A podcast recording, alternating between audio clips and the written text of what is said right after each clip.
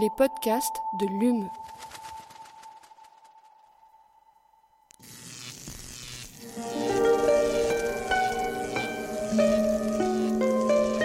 Allume la science.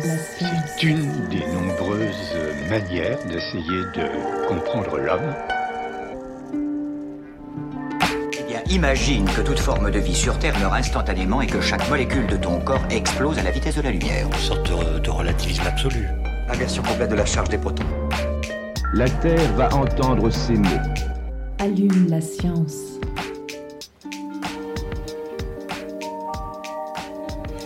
Bonjour et bienvenue à tous et toutes dans Allume la science, l'émission qui vous branche chaque semaine sur l'actualité des laboratoires de l'Université de Montpellier et de ses partenaires. Ce week-end, après un apéro un peu tardif chez une amie et alors que je m'apprêtais à traverser le centre-ville pour rentrer chez moi, un couple également invité me propose de me raccompagner. J'ai toujours aimé marcher la nuit en ville, je décline donc poliment la proposition et reçois en retour un regard chargé non seulement d'incompréhension mais aussi d'inquiétude, voire même de reproches, comme si je m'apprêtais à prendre ma voiture avec 4 grammes d'alcool dans le sang. « T'es sûr ? Il est tard quand même. Et t'es dans quel quartier, toi ?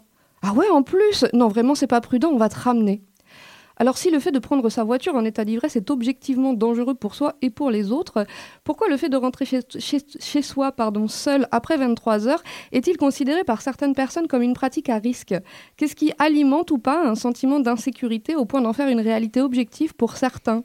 Et moi, au final, suis-je victime d'aveuglement lorsque j'insiste pour rentrer chez moi à pied ? Et quid des hommes dans tout ça ? Pourquoi ce même couple n'a-t-il pas proposé à Karim, parti quelques minutes plus tôt, de le raccompagner ? Face à toutes ces questions, une fois rentrée saine et sauve chez moi, je décide de me renseigner un peu plus sur l'insécurité dans cette ville que je pratique depuis presque 20 ans maintenant. Après quelques minutes passées sur Internet, je tombe sur cet article de Midi Libre daté du 9 janvier dernier et titré « Le sentiment de crainte en centre-ville ressenti en majorité par les femmes ». La journaliste Laurie Zénon se base ici sur 2 enquêtes menées dans le quartier centre de Montpellier en 2022 et réalisées par la ville en partenariat avec le Forum français pour la sécurité urbaine et l'Université de Montpellier. Notre invitée est professeure de droit, chercheuse et directrice de l'équipe de droit pénal et de sciences forensiques de Montpellier. Elle a donc dirigé une partie de cette enquête. Marie-Christine Sordino, bonjour. Bonjour à vous. Et bonjour à toutes et tous. Bienvenue dans Allume la science. Elle pratique le self-défense du micro, le Krav Maga de l'interview. À mes côtés dans ce studio, Aline Perio. Bonjour. Bonjour. En deuxième partie d'émission, nous irons à l'Institut des sciences de l'évolution de Montpellier pour y découvrir le fonctionnement d'un microtomographe 3D. On en parlait la semaine dernière pour les dents. Et en fin d'émission, nous recevrons le professeur François Mirabel qui nous présentera le prochain rendez-vous de l'Eco dont le thème ce mois-ci est « Transition énergétique, les leviers de l'action citoyenne ». Allume la science, vous avez le programme, c'est parti. Chargement de l'engin terminé. Nous sommes à 0 moins 60 secondes. 59, 58, 57, 56, 55... 50... Alors, Marie-Christine Sordino, pour commencer, ce sentiment d'insécurité dont on va parler dans les 20 prochaines minutes, là, comment on le définit ? Comment on l'objective ?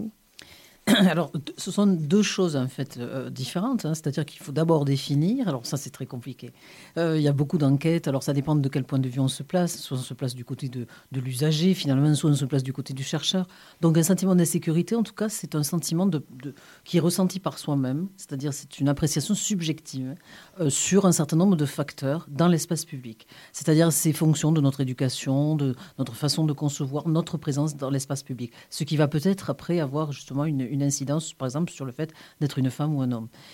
Objectiver le sentiment d'insécurité, justement, sur une définition aussi subjective et aussi variable, c'est effectivement très compliqué et c'est la raison pour laquelle la ville de Montpellier a demandé à 2 enquêtes de se joindre, finalement, pour approcher un petit peu plus, de manière scientifique, ce sentiment d'insécurité. Alors vous êtes chercheuse en droit pénal et en sciences forensiques, Lucie l'a dit tout à l'heure. Et du coup, le lien avec cette enquête, il n'est pas forcément évident. Est-ce que vous pouvez nous expliquer un peu comment la faculté de droit et vous-même, vous êtes retrouvés associés à cette enquête ? Alors la ville avait envie de mener justement une enquête en début de mandat pour voir un peu ce qui se passait en termes de politique et comment adapter la politique au niveau de la sécurité.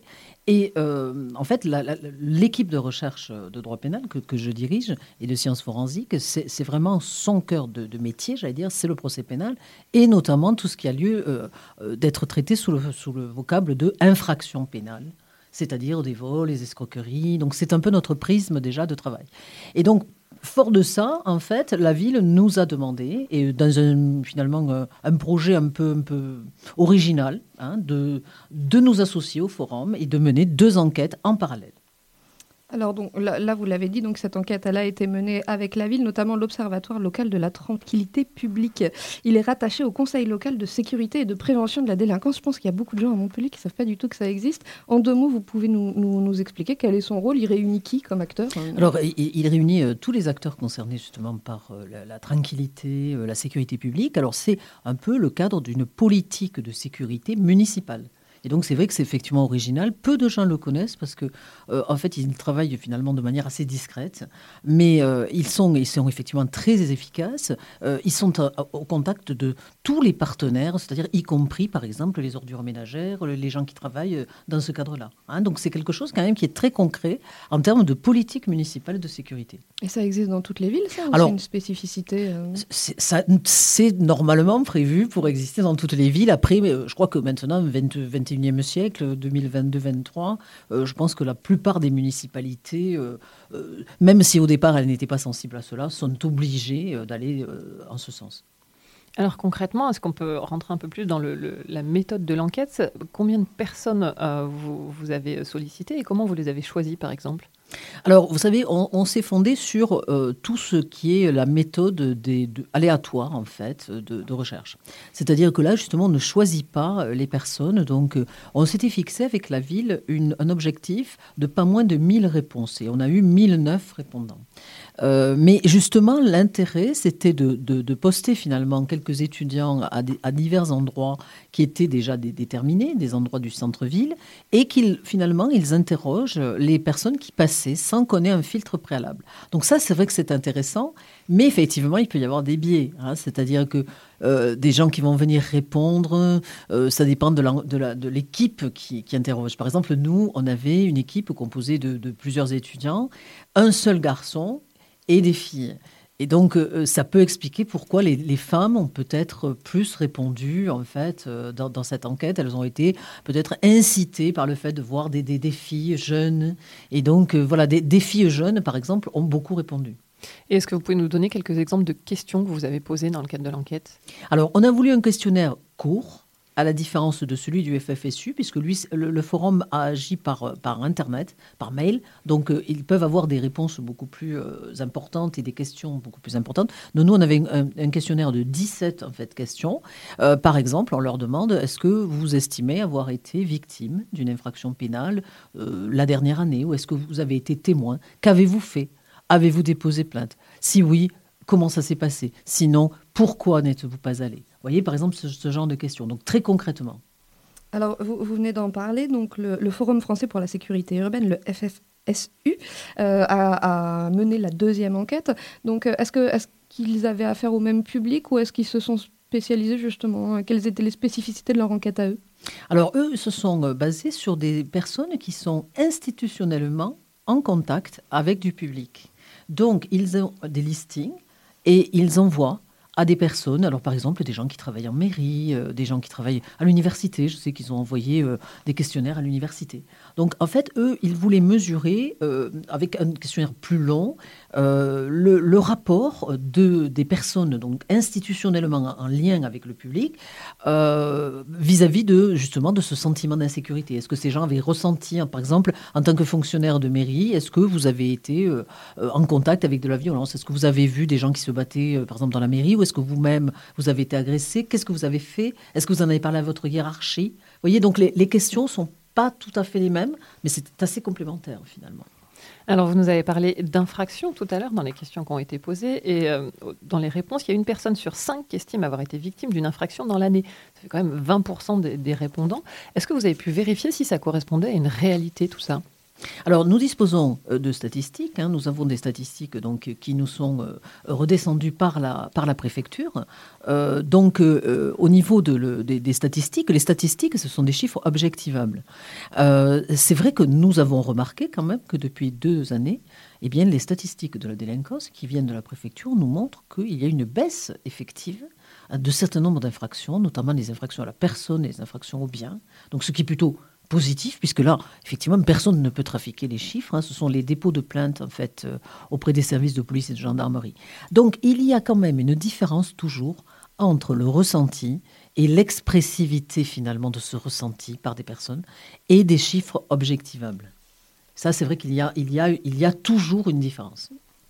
Alors, 20% effectivement qui se disent victimes d'une infraction, c'est beaucoup, mais ça fait quand même 80% qui n'ont pas été victimes d'infraction. La majorité déclarent même ne pas avoir été non plus témoins d'infraction. Et pourtant, 23% des femmes, seulement 23% des femmes et 43% des hommes déclarent se sentir pleinement en sécurité. Alors, le sentiment d'insécurité, il se nourrit de quoi alors ? Alors le sentiment d'insécurité ou le sentiment de sécurité, là c'est vraiment dans l'espace public. Et je pense que c'est un peu normal et logique, vu la société, la manière dont nous vivons, que les femmes dans l'espace public expriment une peur, une angoisse plus importante. Parce que déjà depuis toute petite, leur éducation fait qu'on leur dit, leur maman leur dit ne t'habille pas de cette manière-là quand tu vas dans la rue, fais attention à la manière dont tu vas te comporter, évite certains endroits. Et je pense qu'il y a déjà un facteur culturel, un facteur éducationnel. Et ça, malheureusement, on le voit un peu partout, mais même c'est pareil dans le monde entier. C'est-à-dire que la femme dans l'espace public a une difficulté inhérente à sa condition de femme par rapport à un homme. Un homme va déambuler dans l'espace public de manière beaucoup plus simple et beaucoup plus naturelle. Il va se poser moins de questions. Une dame doit se poser plus de questions. Déjà, comment elle va s'habiller en sortant, comment elle va faire pour entrer la nuit. Enfin, il y a un certain nombre de questionnements. Et ça, c'est vrai que c'est quelque chose, je pense, sur lequel la ville va devoir travailler. Alors, comment on peut faire après ? Eh bien, il va falloir faire des politiques, justement, de sensibilisation, des actions particulières auprès des femmes. Mais alors, donc, on va y revenir justement à cette différence homme-femme, mais on imagine insécurité, nous on imagine forcément ce dont on a parlé, les infractions sur les biens et les personnes. Est-ce qu'il y a d'autres choses qui rentrent en ligne de compte ? Je crois que dans votre enquête, vous parlez notamment des déchets, par exemple, sur la voie publique. Qu'est-ce qui rentre en compte ? Comment ils le manifestent, les gens, quand ils parlent de ce manque de sécurité ? Alors, ce manque de sécurité, effectivement, il l'exprime au travers, effectivement, soit ils ont été victimes d'une infraction, soit ils ont été témoins. Mais ça, c'est strictement objectivable, puisque ça, c'est vraiment du droit pénal. Effectivement, après, il y a toutes sortes de facteurs qui rentrent en ligne de compte. Ils nous ont exprimé beaucoup aussi, vous avez parlé effectivement des déchets, les ordures ménagères. Ils sont tous inquiets, ils vont voir effectivement les ramassages des ordures parce que effectivement maintenant on peut consulter dans son quartier le moment où les ordures vont être ramassées. Et c'est vrai que si ça n'est pas ramassé régulièrement, ça donne une idée de c'est sale. Si c'est sale, c'est qu'on on ne s'en occupe pas. Donc c'est que peut-être il peut y avoir une insécurité. C'est la zone. C'est la théorie de la fenêtre brisée. Il y a une fenêtre brisée, si on ne s'en occupe pas, eh bien, ça veut dire que, en fait, la délinquance va pouvoir prospérer. Mais j'attire aussi l'attention, en fait, ici, sur le fait que, par exemple, des gens plus âgés ont dit qu'ils étaient très gênés par les trottinettes sur les trottoirs, par les cyclistes qui ne respectent pas les règles de sécurité. Par exemple, sur les trottoirs, les cyclistes qui n'hésitent pas à passer. Quelqu'un qui... Ou même une dame avec une poussette. Je dois vieillir parce que c'est ce qui m'a interpellée aussi, moi, dans votre étude. Je me suis dit que c'était l'insécurité que je vivais aussi. Moi, c'était ça. Vélos et les trottinettes. Les vélos et les trottinettes qui ne sont pas civiques, qui ne respectent pas, effectivement. Le territoire public est à tout le monde. Hein. Quand il y a un trottoir, c'est vrai que si vous vous faites sans arrêt klaxonner, que la personne vous frôle, si vous avez une poussette, par exemple, aussi. Hein, les femmes avec poussette, elles disent « je ne suis pas en sécurité ». Et une personne plus âgée aussi. Alors, vous faites partie des plus âgés. C'est ce qui m'a interpellée, moi.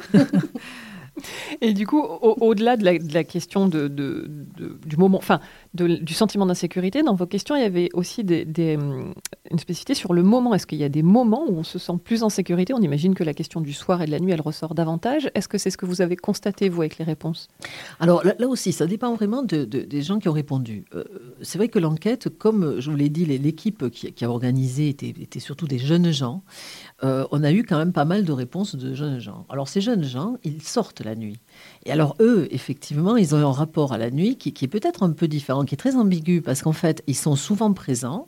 Donc, ils sortent le soir, ça ne les empêche pas de sortir. Toutefois, quand ce sont des filles, par exemple, elles veulent sortir, mais elles ont une stratégie, c'est-à-dire qu'elles se préparent à l'avance, savoir qui va les raccompagner, qui est Sam, qui boit, qui ne boit pas. Et puis, alors, après, se pose la question des transports, c'est-à-dire, effectivement, les transports en commun. Et là, c'est la question du tramway sur laquelle on avait fait un focus en particulier. Hein, donc, mais... Alors, ce qui est le plus étonnant quand même, c'est que normalement, les statistiques, justement, montrent que la délinquance a plutôt lieu en journée. Sur le centre-ville. Hein. Et donc, là, il y a une distorsion entre ce qu'on ressent. On ressent la nuit où on est plus vulnérable. Mais en réalité, le plus d'infractions a lieu en journée. Mais là, c'est un peu normal parce qu'en journée, il y a plus de monde. Donc, c'est pour ça que tout est mêlé et tout est parfois un peu ambigu. Donc, il faut faire très attention avec les chiffres. Il faut les contextualiser, les chiffres, en fait. Alors, votre enquête, elle s'intéresse aussi aux stratégies d'évitement donc géographiques avec des rues, des quartiers qu'on évite. Je ne sais pas si on les nomme, mais on parle de Plan Cabane, on parle de Gambetta, donc plutôt des secteurs qu'on évite. Est-ce que ces stratégies d'évitement, elles correspondent justement à des zones où on a effectivement plus d'insécurité objective ? Alors là, il est difficile parce qu'on n'a pas de chiffres véritablement par quartier, donc il est difficile de mesurer exactement si ça correspond à la réalité. Ce qu'on peut quand même constater, c'est qu'il y a une espèce aussi de rumeur, c'est-à-dire que chacun raconte un peu qu'il a vu qu'il y avait quelqu'un effectivement à Gambetta ou que la gare, c'est très compliqué, il ne faut pas rester le soir. C'est dans toutes les villes. Autour de la gare, c'est effectivement compliqué. Et encore qu'à Montpellier, effectivement, avec la rénovation de la gare, je trouve que les choses sont quand même améliorées. Mais c'est vrai que, par exemple, la nuit, attendre à une station de tramway, si on est une jeune femme devant la gare, avec des occurrences de tramway qui sont moins fréquentes, ça peut être beaucoup plus, effectivement, dissuasif. Ça peut faire peur. Ça, c'est tout à fait entendable. Et effectivement, c'est ce qu'elles disent. Elles disent que quand elles sortent de la gare ou quand elles sont aux abords de la gare, elles vont très vite, elles marchent à pied très, très vite pour entrer. Le tramway, c'est un point de crispation qui ressort beaucoup, y compris, donc c'est les stations de tramway ou c'est y compris dans le tramway ? Alors c'est les deux, c'est-à-dire que ça n'intervient pas au même moment. La ligne 1 est celle qui est la plus empruntée, la plus fréquentée. Donc il est normal qu'à l'intérieur des rames, on signale qu'il y a des faits effectivement de délinquance. On va voler la carte bleue par exemple, on bouscule quelqu'un, on l'insulte, des menaces, des choses de ce type-là. Et après, il y a un problème sur l'occurrence effectivement des tramways. C'est-à-dire que le tramway s'arrête à une certaine heure et même quand juste avant, il y a encore des lignes, des rames qui circulent, les filles disent parfois je préfère marcher à pied plutôt que d'attendre à une station. Parce que être immobile à une station, si je dois attendre une demi-heure ou trois quarts d'heure, je préfère marcher parce que sinon je suis une proie finalement, je me sens en insécurité. Donc vous voyez, il y a deux aspects. Hein. Et la ligne 1, évidemment, elle est surreprésentée parce qu'il y a plus de monde dedans. Elle est beaucoup plus fréquentée que les autres. Alors, il y a un autre aspect qui est mis en avant par votre enquête, c'est l'importance du climat de solidarité. Est-ce que vous pouvez nous expliquer un peu à quoi ça correspond, ça, le climat de solidarité ? Alors là, effectivement, c'est le forum sur la sécurité urbaine qui a fait ressortir cet aspect-là chez les acteurs institutionnels. En fait, l'idée, vous voyez, c'est comme ce qui est apparu pendant l'épisode Covid. Pendant l'épisode Covid, on a vu des choses pas belles. Mais on a vu aussi des choses magnifiques, c'est-à-dire des gens qui venaient faire quatre courses pour la petite dame qui habite à côté, qui est plus âgée, qui ne voulait pas sortir, qui avait peur. À ce climat de solidarité, alors on l'a constaté par exemple beaucoup au Canada, c'est-à-dire quand les citoyens se rapprochent, que les gens ne se regardent pas même en tant que voisins un chien de faïence, on a constaté que le sentiment d'insécurité baisse, parce que les gens se sentent finalement concernés par les gens qui vivent autour. Mais alors, est-ce une utopie ? Je crois qu'on peut se poser la question. On voit quand même de belles initiatives, donc il faut avoir l'espoir, se dire que voilà, on essaye de faire chacun. Si chacun essaie de faire sa part un peu avec ses voisins, bah, ça pourrait effectivement atténuer le sentiment d'insécurité. On se sentirait mieux. Alors, donc, dans une interview, j'ai pu lire que vous aviez été finalement assez surprise donc, par les résultats de cette enquête. C'est-à-dire que vous imaginiez que ce sentiment d'insécurité, il était finalement plus fort. Alors, vous diriez qu'il y a une différence entre la réalité, finalement, et ce qu'on voit dans les réseaux, les médias. L'insécurité prend une trop grande place. Alors, effectivement, il y a un rôle très important des médias largement entendus, c'est-à-dire les médias sociaux, les réseaux sociaux et les médias classiques professionnels. Alors, les médias classiques professionnels, c'est leur métier. Mais il est vrai que, par exemple, lorsque un fait divers sort sur les médias classiques, les médias professionnels, il est repris en meute sur les réseaux sociaux et on met l'accent, effectivement, sur les choses les plus graves. C'est-à-dire qu'on ne va pas dire tous les jours, il y a eu une insulte, une menace, on va dire, il y a quelqu'un qui s'est fait poignarder à tel endroit. Et c'est du trafic de stupéfiants.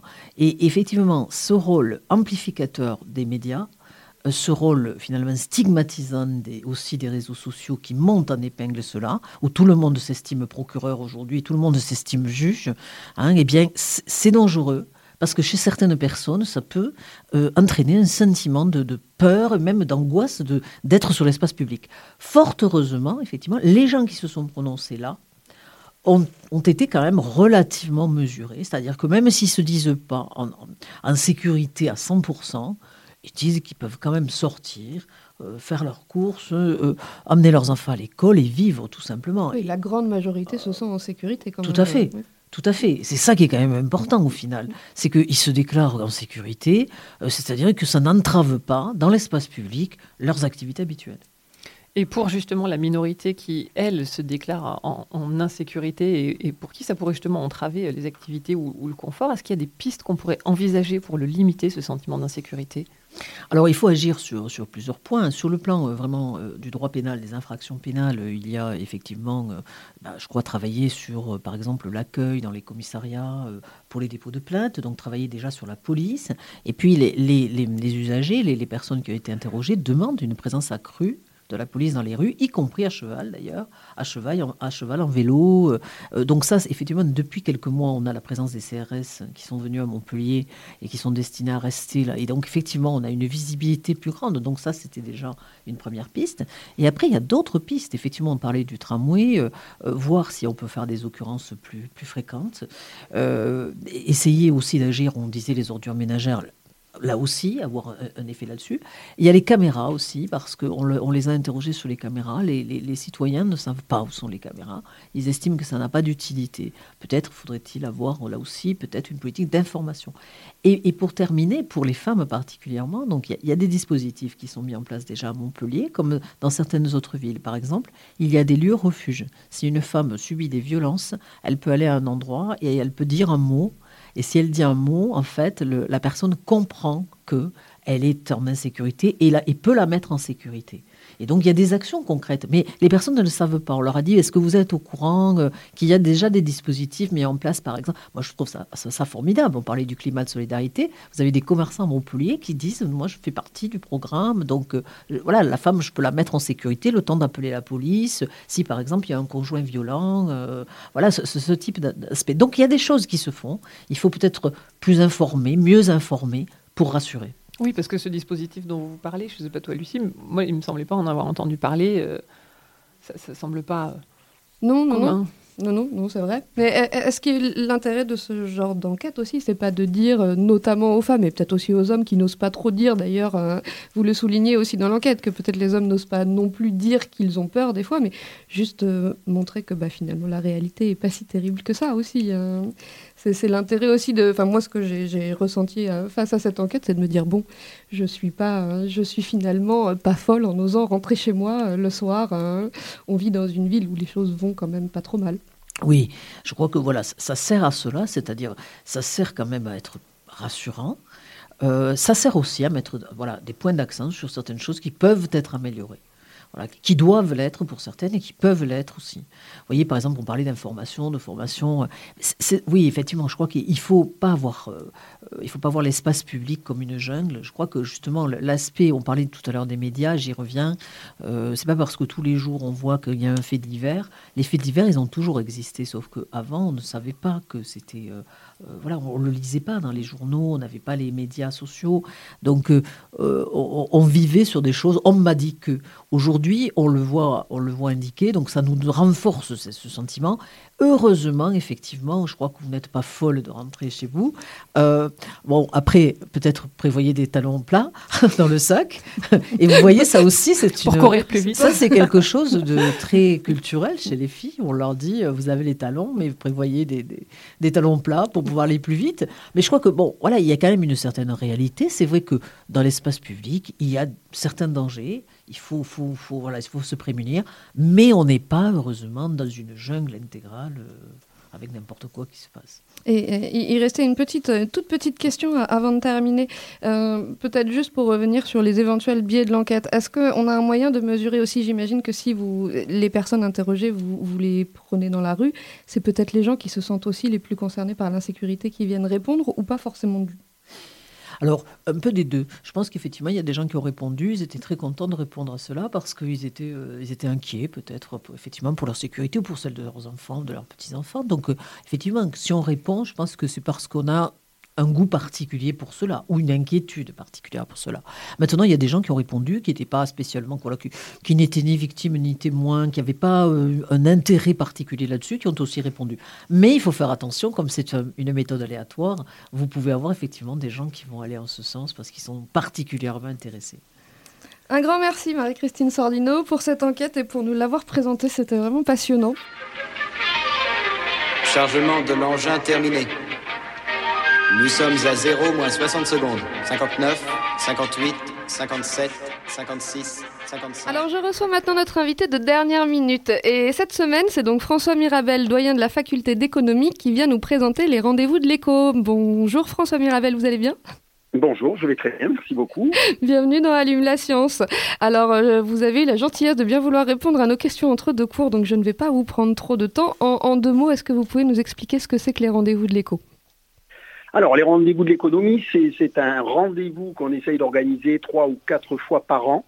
L'objectif, si je devais synthétiser, c'est de mieux faire connaître aux citoyens, aux étudiants, aux acteurs locaux. L'important, c'est l'intérêt de l'analyse économique, l'intérêt de la réflexion économique sur des grands sujets d'actualité.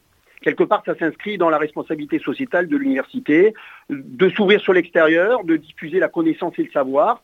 Et puis, j'ai envie de dire, de pouvoir aussi contribuer à la formation des esprits pour les étudiants, notamment, pour ensuite bénéficier d'un esprit critique, qui est quand même l'une des valeurs universitaires qu'on défend en tant qu'enseignant-chercheur. Voilà. Et ces rendez-vous de l'économie sont organisés en partenariat avec Midi Libre. Et l'idée, effectivement, c'est que le monde est complexe et que l'analyse économique permet d'éviter des raisonnements simples, simplistes parfois, sur des grands sujets. Alors, quelques exemples de conférences peut-être historiques. On a eu des conférences sur la thématique du numérique, des objets connectés, sur la 5G, sur les fameux GAFAM, hein, les Google, Amazon, Facebook, Apple, Microsoft, sur les crypto-monnaies, sur les nouvelles mobilités, avec la question justement des mobilités urbaines douces ou actives, l'arrivée aussi du numérique avec les plateformes dans l'organisation des mobilités urbaines, l'inflation. Donc on essaye vraiment d'être sur des thèmes d'actualité qu'on traite avec les interventions de conférenciers, d'experts économistes, qui viennent débattre avec des acteurs locaux. Et c'est souvent l'intérêt aussi, c'est d'avoir à la fois le regard un petit peu macroéconomique d'un expert de la question au niveau économique, mais qui puisse avoir aussi, on va dire, un regard croisé avec des acteurs qui peuvent être des entreprises, des collectivités, qui viennent aussi apporter leur témoignage sur le sujet. Voilà. Et le prochain thème ne dément pas justement votre actualité, puisque vous avez choisi le thème de la transition énergétique et des leviers d'action des citoyens. Alors pourquoi ce thème ? Bon, pourquoi ce thème ? Je crois que aujourd'hui, on est tous d'accord avec le fait qu'il y a une urgence climatique, qu'il en va, je pèse mes mots, de la survie de notre espèce humaine, de notre planète. Et donc l'idée, effectivement, c'est que cette thématique sur la transition énergétique, elle va être abordée d'abord d'un point de vue de l'analyse économique par Christian de Pertuis, qui est un professeur spécialiste des questions du climat. D'ailleurs, il a fondé la chaire économie du climat à l'université Paris-Dauphine en 2009. Oui, c'est ça, c'est Paris-Dauphine. Et donc l'idée, voilà, ça sera vraiment d'avoir une vision de ce qu'est la transition énergétique, tout ce qui est l'orientation vers le bas carbone, pour obtenir des objectifs drastiques en 2050 pour l'Europe. c'est-à-dire d'avoir la neutralité carbone dans un horizon de temps très très court. Et vous avez deux autres invités, je crois, autour de la table, voilà, c'est ça ? Voilà, exactement. Donc derrière, l'idée, c'est d'avoir la confrontation avec des acteurs locaux. Alors il y aura Julien Hostage, qui est président et cofondateur de l'entreprise Enersip. Alors Enersip est une entreprise qui est spécialisée dans le financement participatif pour la transition énergétique, donc ça sera très intéressant de voir un petit peu les leviers d'action pour les entreprises du point de vue de la finance verte. Et puis on aura aussi Raphaël Viennot, qui est directrice générale adjointe d'AREC Occitanie. Alors juste pour information, AREC Occitanie, c'est l'agence régionale énergie climat. Et l'idée, c'est effectivement de voir les solutions de transition énergétique pour que les territoires puissent s'emparer de cette problématique. Et donc, quels sont les leviers d'action, à la fois pour les entreprises en termes d'efficacité énergétique, pour les particuliers en termes de rénovation de leur logement, des questions de la production d'énergie renouvelable, etc. Donc vous voyez, la thématique est extrêmement large, diversifiée et particulièrement pertinente. Et on a malheureusement que 5 minutes pour en parler, je suis désolée. Je suis trop bavard et je suis désolée. Il n'y a aucun problème. Donc on rappelle juste que c'est ouvert à tous, sur inscription, c'est bien ça ? Ouvert à tous, sur inscription. Vous avez aussi la possibilité de suivre en direct la conférence en visio, qui sera rediffusée ensuite sur le site de Midi Libre ou de la Faculté d'économie. Super. Faculté d'économie, 18h, 8 février, 20h. Un sujet d'une actualité brûlante sur le changement climatique, la transition énergétique et tous les leviers d'action, y compris des citoyens. Allume la science, c'est fini pour aujourd'hui. Un grand merci à Naomi Charmetan pour la réalisation de cette émission. On se retrouve la semaine prochaine. D'ici là, restez branchés.